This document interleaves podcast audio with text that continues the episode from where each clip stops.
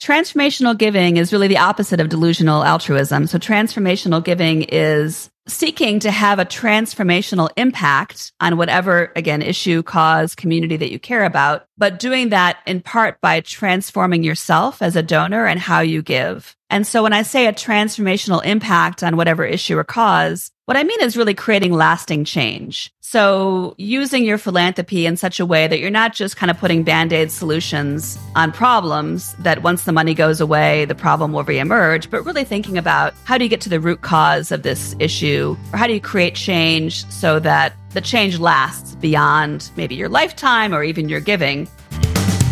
Welcome to the Mitlin Money Mindset. This is a podcast that's all about getting your mind right when it comes to all things money.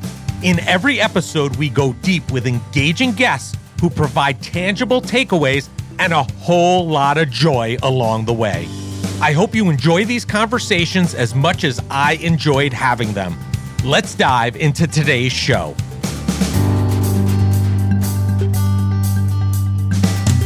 I'm Larry Sprung, your host for the Mitlin Money Mindset and founder and wealth advisor of Mitlin Financial. Today's guest is Kris Putnam Walkerly, president of Putnam Consulting Group. Kris Putnam Walkerly is a global philanthropy expert who helps ultra high net worth donors, foundations, and Fortune 500 companies increase the clarity, impact, and joy of their charitable giving. Kris is a trusted advisor to the world's leading philanthropists. For over 20 years, ultra high net worth donors, foundations, Fortune 500 companies, celebrity activists, and wealth advisors have all sought her advice to transform their giving and catapult their impact. She has helped over 100 philanthropists strategically allocate over a half a billion dollars in grants and gifts. Her clients include the Robert Wood Johnson Foundation, J.M. Smucker Company, Charles and Helen Schwab Foundation, and Avery Dennison Foundation, among many others. Kris was named one of America's top 25 philanthropy speakers and is the author of the award winning book, Confident Giving Sage Advice for Funders. Listen in for some great takeaways on what philanthropy is, how philanthropists can change the world, and the impact that you can make. Well, hello, everybody. Larry Sprung here. I have the pleasure of being with Kris Putnam Walkerly, president of Putnam Consulting Group, Inc. And as you all know, I am very charitably inclined. I love giving. And as I said before, it shouldn't be giving till you're hurt. It should be giving till you feel good. And we're going to talk a little bit about that today with Kris about how she helps folks in this area. So welcome to the show, Kris. Thank you so much, Larry just so we our listeners have a little bit of background about who you are, where you came from, and how you got to this point. Could you tell our listeners about your path to being the president of Putnam Consulting Group? Sure. And I'll start by saying what I do today so you can see where I'm headed. So I am a global philanthropy advisor, coach, and strategist. I work with ultra high net worth donors and leaders of foundations and corporate giving programs to help them give their money away effectively on the issues and causes they care about. And I started my journey. I was always interested in the nonprofit sector. That was really where I was working. I ended up getting a master's in social work and thought that I wanted to run nonprofit social service agencies. That was my goal. But I took some classes while in grad school on evaluation and how do you evaluate the effectiveness of social service programs and and organizations. And I became really intrigued by that because, you know, you want to learn what's working, what's not working so you can fix it and improve. And so after grad school, I went to work at Stanford University where I was evaluating youth and gang violence prevention programs throughout California. And I liked the job a lot. And it was funded entirely by one foundation, the California Wellness Foundation, which was at the time really seeking to, it was a new foundation and they were seeking to shift people's awareness around youth violence from a criminal justice issue to more of a prevention and public health problem. And I was really impressed by the way they approached this issue, trying to not only support community based organizations and schools, but also funding research on gun violence prevention, supporting policy change, kind of all different levels of change And so I thought it would be great to go work for a foundation. So I did. I went to work at the David and Lucile Packard Foundation. That's the family foundation of Dave Packard of HP. At the time, it was one of the largest in the world. And I, you know, learned I love philanthropy and began doing some consulting on the side, learned I liked consulting in philanthropy and decided to go out on my own. That was during the dot com boom in Silicon Valley, San Francisco. So I joke that when I started my business, I got clients by answering my email and picking up the phone because everyone was trying to give their money away right. and make a difference. That's awesome. Where does this passion for philanthropy come from? Does it root back to your childhood or where does it uh, stem from? No, it's a great question that I don't have a wonderful answer to. I've always been interested in kind of US policy abroad and the nonprofit sector. But a funny story in college, I became kind of a student activist. I was trying to help change US policy in Central America. And I organized a student demonstration to go to some march on Washington for changing US policy in Central America. And I found myself caught up in a demonstration that I wasn't expecting to be part of. And I got arrested along with other people that were doing civil disobedience. And this was, gosh, back in 19, late 80s, 1980s. And so there were no cell phones. My friends and I had gotten separated. Anyway, so I, I wasn't expecting to get arrested. I'm, I don't know, 20 years old. And they load us into a bus. And the guy says, sit down to the first available seat. Well, I sat down at the first available seat, turned to my right, and I was sitting next to Ed Asner, the actor, who was also part of there were some celebrities that were, you know, intentionally getting themselves arrested to promote, you know, to get media coverage and whatnot. So I spent, I don't know, four hours talking to Ed Asner, the actor, and he asked me the exact same question. How did you get involved in this? like, why are you here? You know, you're young. Was it your parents? What's going on? And I didn't have a great answer at the time for him either. But, you know, it's just, I guess at the end of the day, it's all about helping others. And there's all different ways that we can help other people. And for me, ultimately using philanthropic dollars to change people's lives, both the philanthropists, really, but of course, more importantly, the people the philanthropists are trying to help and really using that money for good.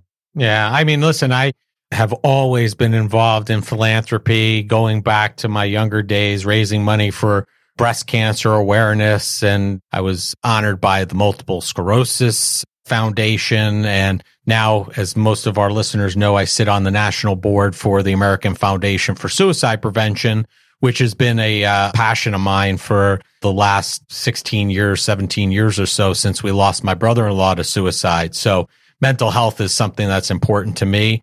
And I have definite roots back there, you know, to a very young age. And yeah. I think that anybody who wants to have an impact on the world, we have a responsibility as entrepreneurs, as business people, not only to rise to the highest level we can and do the best we can for our clients and for our businesses, but I think we also have somewhat of a responsibility to help others. And I love the work that you're doing and I appreciate it. So thank you for that. You're welcome. Well, thank you for your service on the Suicide Prevention Board. I mean, that's such an important issue, and mental health is such a critical issue and becoming even more so with all that's going on in the world. Agreed. Agreed. So let's say somebody's here listening and they've never had the ability or they've never gotten involved being philanthropic, right? How does one start the process of being philanthropic and starting their, as you say, philanthropic giving journey? Well, I think it starts with starting with the right questions. And the three questions I suggest people start with, and in this order, are why, what, and how. And why is really thinking about the why of your philanthropy. Why do you kind of exist? And it's really thinking about your purpose. What is your philanthropic purpose? Kind of what stake do you want to have in the ground? And so really getting clarity on your why. So I was working with one very philanthropic family, which is many of you will be familiar with their product. It's the Gojo Industries. So Gojo makes Purell. Mm-hmm. And that family kind of really gave some thought to the why of their philanthropy. And the why had a lot to do with wanting to be philanthropic as a family. So to, to use philanthropy as a way to bring the family together across generations and across geographies as a way to continue to learn together and to give back together. And so the reason I state the importance of this is that once you have clarity on your why, why you exist as a funder or as a donor, a lot can stem from that. So they've organized their philanthropy around that purpose. For example, there's lots of different ways you can give money away, but one of the things they've chosen to do is they pick one cause every three years and they spend time as a family learning about that particular cause and then identifying organizations they want to support, making those grants and then partnering with those organizations for a few years and together learning about the experiences that those nonprofits had and the impact that their funding had. After three years, they go on and they pick a different issue together. Once they had clarity on their why, then they could figure out the rest of it. So the right. second question is what? And really this is, could be a series of questions, but what kind of impact do I want to have on the world? What issues or causes do I care about or do we care about as a family or as a company? what do we want to be accomplishing, let's say a year from now or five years from now with our giving, right? So getting clarity on really it's kind of where you're headed, what you want to accomplish with your philanthropy and only then ask the third question, which is how.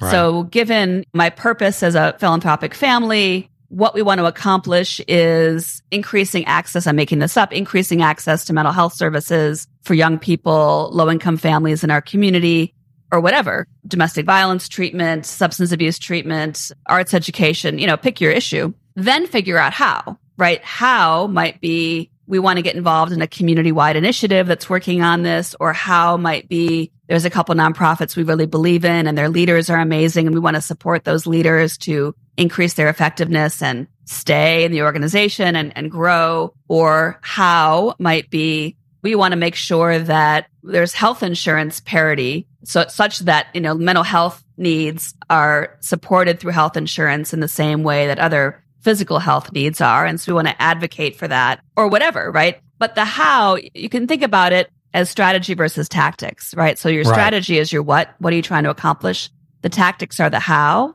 too often i think people make the mistake of focusing on the tactics they focus on the how before they have clarity on the what, you know, the what and the yes, why. I agree. And so it's easy because there's so many issues, there's so many causes, there's so many different ways to give, right? And it can be easy to get caught up in all the how, all the tactics without having clarity on what you're trying to accomplish. I was reading about that and you, you outline those questions very well in, in your new book, Delusional Altruism. And I kind of kept drawing a line from what you were talking about in nonprofit and philanthropy world to business. I mean, basically, I think there's almost this direct correlation that if you're looking to start or refine a business, you almost want to ask these same questions in the same way that exactly. you would normally do for the business as you do for these philanthropic efforts, right? Yes, absolutely.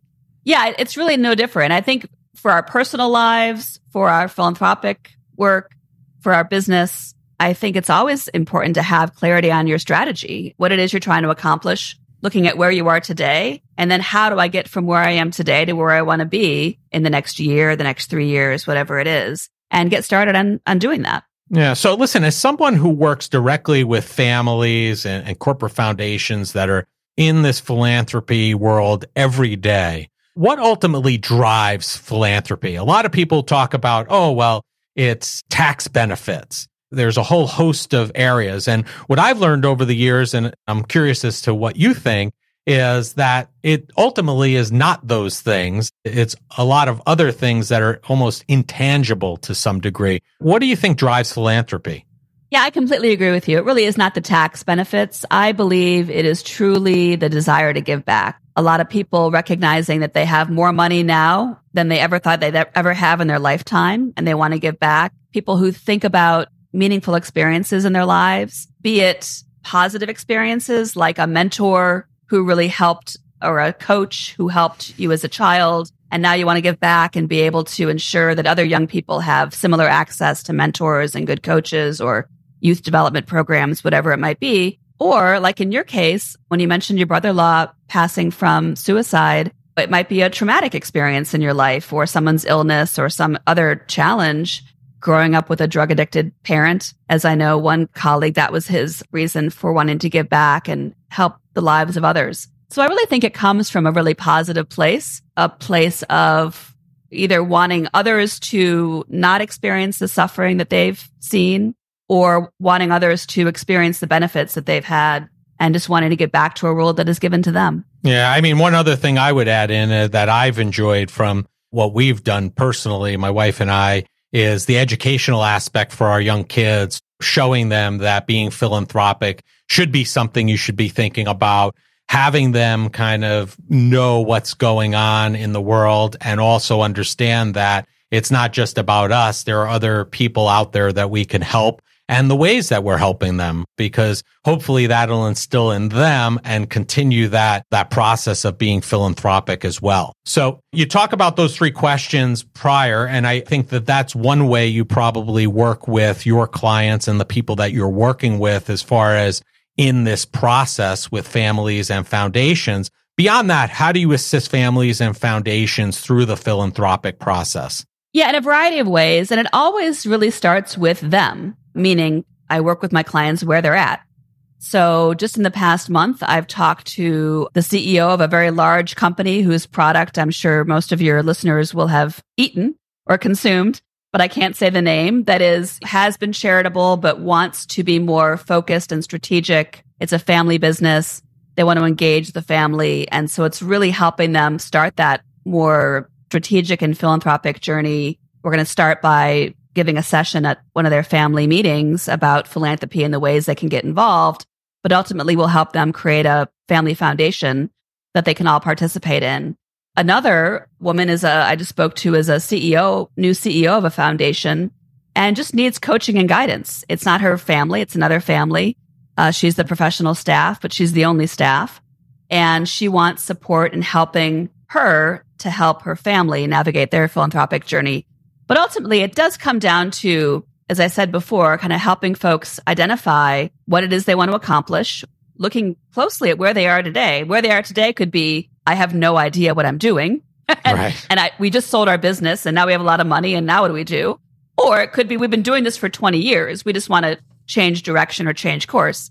Looking at where they are today and helping them figure out how they shift from where they are today to where they want to be with their philanthropy and have the impact they want to have. I do that in a variety of ways. A lot of times it's as a trusted advisor and coach. A lot of my clients retain me as their advisor to kind of help them stay accountable to their goals and navigate their philanthropic journey so that they're not alone because it can be a very lonely place to right. be, right? Either because you are ultra wealthy and that can be alienating in its own ways and people are always asking you for money and so how do you navigate that or it could be because you're the CEO and that's a lonely place because, you know, you can't always talk to your staff or your board.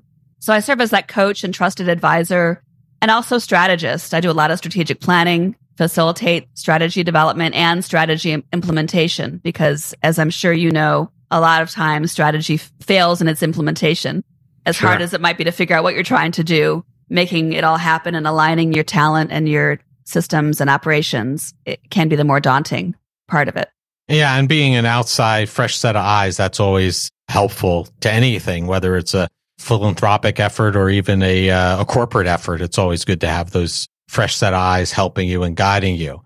So what are four ways that philanthropists change the world? I know we're in a world that's constantly changing, so that's tough enough, but how do they go about changing the world?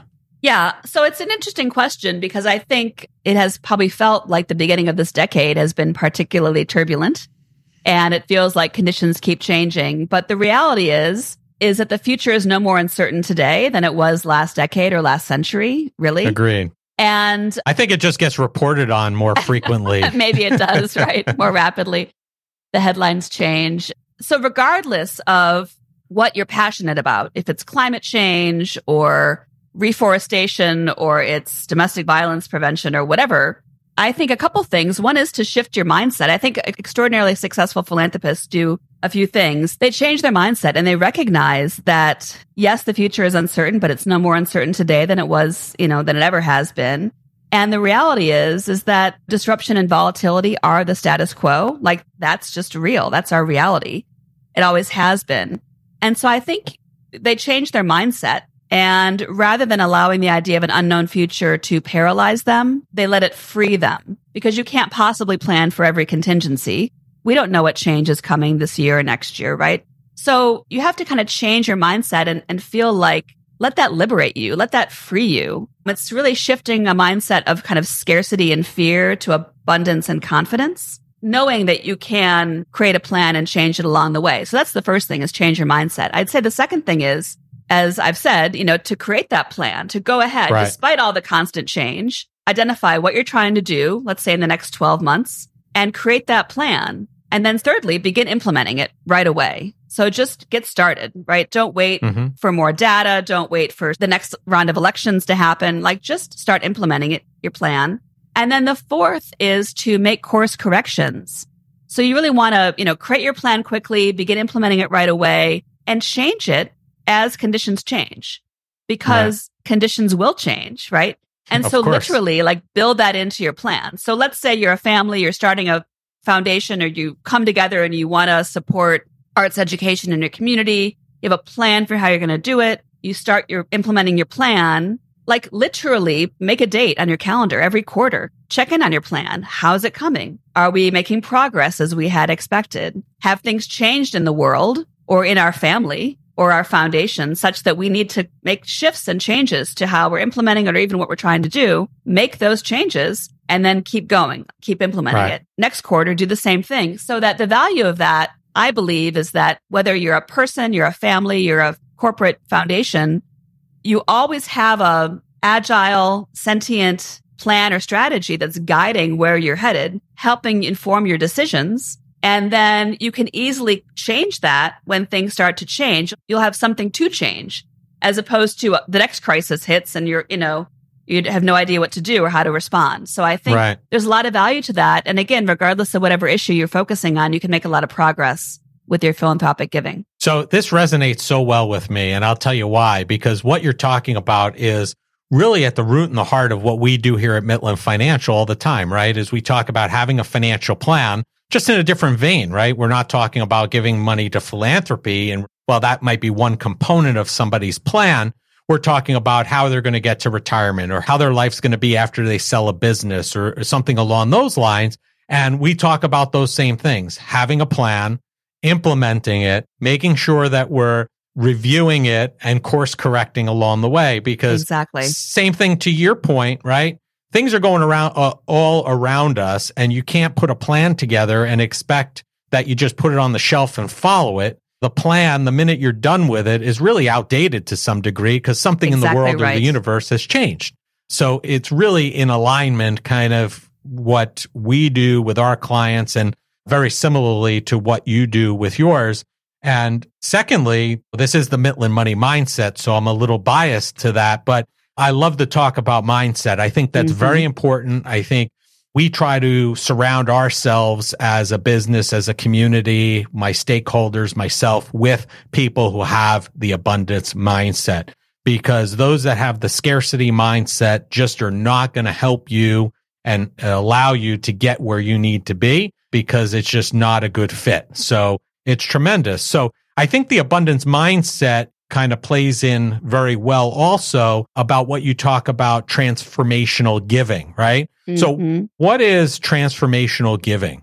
Yeah, transformational giving is really the opposite of delusional altruism. So transformational giving is seeking to have a transformational impact on whatever, again, issue, cause, community that you care about, but doing that in part by transforming yourself as a donor and how you give. And so when I say a transformational impact on whatever issue or cause, what I mean is really creating lasting change. So using your philanthropy in such a way that you're not just kind of putting band-aid solutions on problems that once the money goes away, the problem will reemerge, but really thinking about how do you get to the root cause of this issue or how do you create change so that the change lasts beyond maybe your lifetime or even your giving. An example of that I think that people will be familiar with from our COVID experience is when COVID hit, everybody was suddenly working from home and all of our children, I have 11 year old twins, suddenly are there and you're trying to figure out how to homeschool them. But in my family, we fared pretty well, right? We had internet, we had extra laptops, we had all kinds of devices. Sure.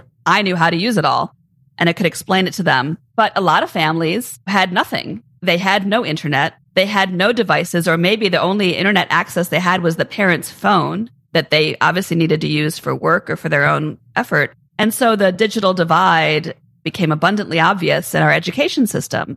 of families and whole school districts that really had very little access to to being educated remotely and through the internet. And so an immediate response is to provide laptops to all those and devices to all those families, right? And that is great because in that moment, like those kids needed to learn, they needed internet access. So that's cool. However, I would say more transformational change is looking at, well, why do certain school districts, public schools have less resources than other more wealthy public school districts, right? And how do we ensure that all students have access to this, you know, same high quality education? So really thinking right. more deeply about, or how do you make sure everyone has internet access that's low cost or free or whatever? So those are kind of the transformational changes I'm talking about. But transforming yourself is really thinking about how you give. And that could be all kinds of things. And I describe in the book, but you know, a lot of it is having clarity as on those three questions, your why, what's your purpose? What are you trying to accomplish? And your how, you know, how do you think you're best able to achieve your philanthropic goals and acts and doing those? And there's all kinds of other ways that I think funders can change how they give. I think one of them that's really important, especially now, is ensuring that you're really listening to diverse perspectives and diverse voices informing you about what the needs are in the community and the kinds of organizations that you should support and really supporting a lot of organizations. It's easy to fund the big national groups, right, that we right. all hear about that have large marketing budgets, but thinking about more grassroots, local organizations run by community leaders really that know those communities and serve those communities well, I think it's important to support those kinds of groups too. I agree. And I think what you're talking about with COVID kind of also plays into what I wanted to ask you next, which was some mistakes that philanthropists make during a crisis. And I think that that's probably a very relevant one, one we can talk about because it, it's happening, right? It just happened and we're in the midst of it to some degree. So what are a couple of those mistakes that you see philanthropists making during a crisis? I'm assuming one of them is going to be not following those three questions in that order and kind of throwing that to aside and just kind of jumping in and wanting to do something right away probably number one what are a couple others yeah well one of them is you know a crisis could be doesn't have to be a global pandemic it could be sure. a wildfire it could be a building collapse it could be you know all something kinds local. of things yeah, something sure. local so one of them is to a mistake that funders make is to step back you know a crisis happens and they kind of withhold themselves. They go into hiding. Maybe it's out of fear or not knowing what to do, but they actually withhold and step back. And I think the problem with that, of course, is that you have philanthropic dollars that could be helpful. And instead, what I suggest people do is really step in, right? Really engage. And that could be if you have been supporting your local homeless shelter, reach out to the homeless shelter executive director and say, Hey, you know, like, what do you need? how can I help you? The help doesn't have to be money. I think right. it's also important to recognize that as donors, we have a lot more to give than cash. We mm-hmm. have our knowledge, our know how, our connections in the community, the people we can introduce nonprofits to, be it our your business might have a product that could help them, right? Product. There's all kind. If you really think about all the ways you can give, it's really a lot. So I think instead of holding back, really engage, step into the what's going on. Related is a second mistake is taking a wait and see approach, meaning this happened in COVID. A lot of people back in March 2020 said, well, let's just wait and see how this whole crisis, this whole pandemic thing Plays shakes out. out. And then, you know, maybe in six months when it's all over, little did we know, you know, then we'll figure out how to give. And so I think again, kind of related to what I said before, I think instead what they need to do is really clarify what it is that they want to do, prioritize the ways that they can help, and then really just begin implementing and step into it. The third, though, is that a lot of donors want to maintain control. And I understand this because in a crisis, especially if we're experiencing the crisis, be it a wildfire in our community or a pandemic or whatever it might be, we often feel like we've lost control, right? We feel right. a sense of loss of control. And so we try to like glom onto anything that we can control.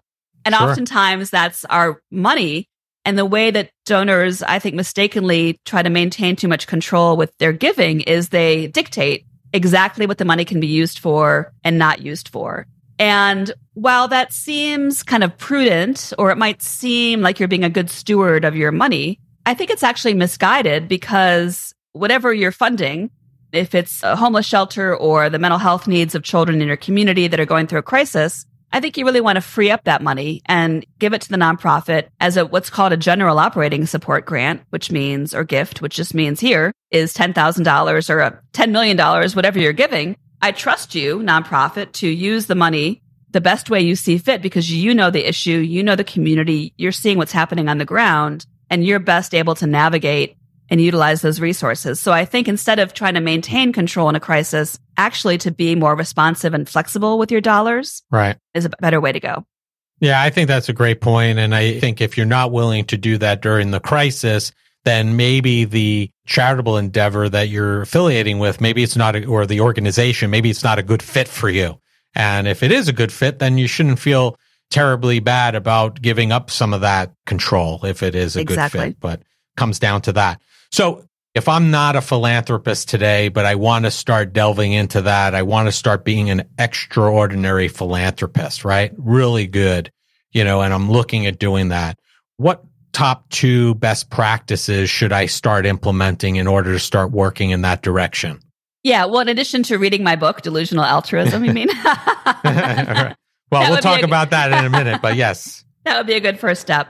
Well, you know, it's interesting. I mean, the person I'm thinking of as you ask that question is Mackenzie Scott. So this is the ex-wife of Jeff Bezos, who is the richest woman in the country, if right. not beyond our borders. And so I'm sharing her as an example, not because we all have that much wealth, because I'm sure very few of us listening to this podcast have access to that much money. But nonetheless, I think she's been really effective in how she's given money away for a number of reasons. And she's given away, just to clarify, over 8 billion with a B, billion dollars in the past 12 months alone, which is extraordinary wow. right. for anybody to pull off. And so a couple things. One is I think she simplifies the complex instead of complexifying the simple.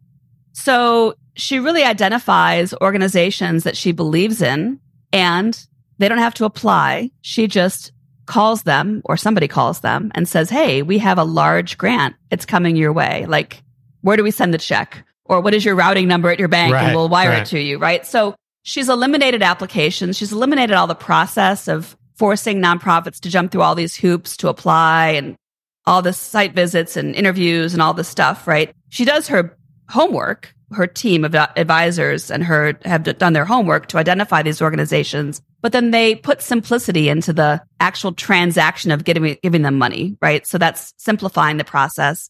And similarly, on the back end, she would like a report as to how the money is used, but there's not a report with like 60 questions and like right.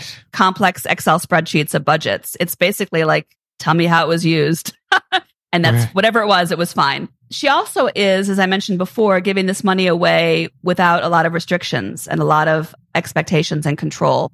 And so she has given this money away as general operating support grants.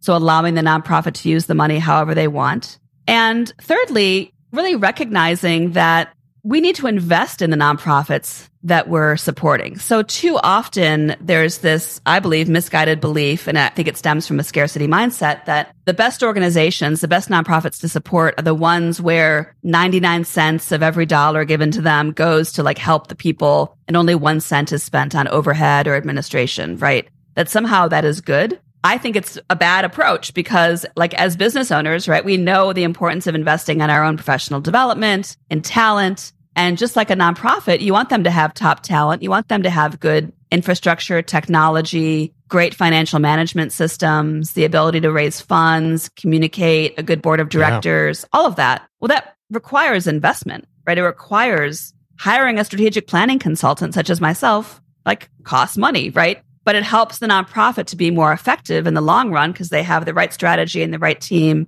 to execute it and the right systems and infrastructure to pull it all off. And so what I like about Mackenzie Scott's approach is that she believes that too. And so she really believes that these nonprofits can use the money however they want. And if part of that is investing in themselves, investing in their growth, and I don't mean investing in their board retreat on, you know, right. in Bora Bora, right? right. I mean right. like investing in having a board retreat that actually has food, like has a paid facilitator to, to facilitate it. Yeah, I mean, that was a huge takeaway for me. And it was an eye opener sitting on a board reading that. And I was like, you know what? This makes sense. You know, you need to reinvest. You need to reinvest in the people. Otherwise, you're not going to keep them. And Where the 15% number came from or what have you, I don't know. But I think that also it may need some change in terms of some of these evaluation charitable companies that the charity navigators of the world who evaluate mm-hmm. companies. Mm-hmm. I think there may have to be a change in their vision regarding that in order to kind of encompass that. But I agree with you. I mean, listen, you don't want to be spending money just for the sake of spending money. Quickly, I'll share a story. When I first got involved with the American Foundation for Suicide Prevention, they had an office at 129 Wall Street and I was overlooking the Brooklyn Bridge. And I went in there and I said, well, How much does this cost? I'm asking people to donate money. What does this rent look like? And the reality was they were paying less in rent for that space in New York City than they would be spending in space on Long Island, where I'm located, because the building they were in were getting, the owners at the time were getting huge tax breaks for having not for profits in their building. So they were paying a fraction of what New York State rental rates were. And I said, okay, that makes sense. You know, you want a nice place to go to work. I just don't want to be paying two times what we should be. And that's a perfect example where sometimes perception is not reality, but you want to be able to invest in your people. You want to have the money available to do that. And you have to treat it like a business and have those processes and procedures in place to let the nonprofit do what they need to do and grow and get better. So that was Absolutely. a huge eye opener for me. You kind of alluded to it before with regard to the opposite of transformational giving is what you name the new book, Delusional Altruism. So can you just give our listeners a quick snippet? We know what the transformational giving is. What is delusional altruism? Yeah. Delusional altruism is being genuine in wanting to make a difference and change the world and be altruistic, which I think most donors and I'm sure most of your listeners would fall into that category genuinely wanting to make a difference and change the world, but getting in your own way and preventing yourself from having the impact that you seek. And so delusional doesn't mean crazy. Right. It just means you're kind of clinging on to misguided beliefs and practices that are actually hamstringing yourself and also hamstringing the organizations that you want to support. And so that, you know, what we were just talking about is a perfect example of believing that somehow it's noble that all the money goes to help the people and none of it goes to help, you know, the actual organization that's trying to help the people, right? And right, so that's right. it's such a myth that everyone holds on to. But at the end of the day, really all you're doing is, you know, if that's your approach to giving, you're really forcing the nonprofit to hire less effective staff. Right. Because they can pay them less, right? Well, how's that going to help you in your cause, right? Not very it's well. Not. it's not, right? Or not have technology so that when there is a, you know, we all have to rush home for work, they're not able to function. And right. a lot of nonprofits closed because they just simply couldn't manage all of that. They didn't have a strategy. They didn't have the infrastructure. They didn't have any technology and they couldn't function. Yeah. I love the book and I agree with you. If you're thinking about if you have a, if you're selling a business, you're involved in philanthropy, you want to get involved in philanthropy. I think it gives you a lot of food for thought on how to get started and what you should be thinking about and some things about what you shouldn't be thinking about. You know, you have to take out of that thought process and mindset. So what's up next for you, Kris? Kris Putnam Walkerly, what's up next? Well, let's see. I am doing a lot more, as I mentioned before, coaching and serving as a trusted advisor. So a lot of my work is focused on that and helping my clients. I do that in a few ways. One is a like a 12 month container of support, I call it, which is starting with a planning day and then providing weekly or biweekly coaching with my clients and helping them to navigate their philanthropic journey, get clarity on what they're trying to accomplish, create a lot of change and make course corrections along the way and help them stay accountable to those goals. So I'm expanding that work and I'm not quite sure if a third book will be in my repertoire, but that's always possible. All right, great. Well, we'll be looking forward to it hopefully and we'll be have our eyes out if we see any announcements. And Kris, it's been great having you on the show. We end every show asking each of our guests the same question because this is the Mitlin Money Mindset. And I love that we talked about mindset during our time together today. And that is, what did you do today that brought you joy and put you in the right mindset for success? Well, that's a great question. And I would say I listened to my own advice about the abundance mindset and the importance of investing in ourselves so in the book, I write about not just investing in nonprofits, but I think donors need to invest in themselves too, their own learning and coaching and advice and infrastructure even. And one of the ways I think we all can invest in ourselves is simply taking care of ourselves. So this morning I got up brought my 92 year old mom who can barely see a cup of coffee. And then I went off and went for a walk, which wow. I try to do every morning around Lake Chautauqua and time for reflection and physical energy and exercise and letting my mind kind of wander, which I think is really important.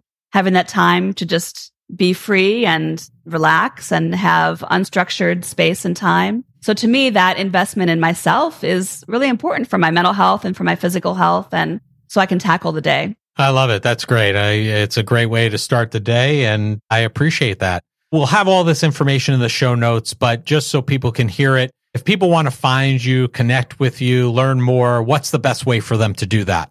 Yeah, well, anyone who's listening who is, you know, anywhere in their philanthropic journey, getting started or maybe seasoned and trying to make a shift, I would be delighted to just talk with you.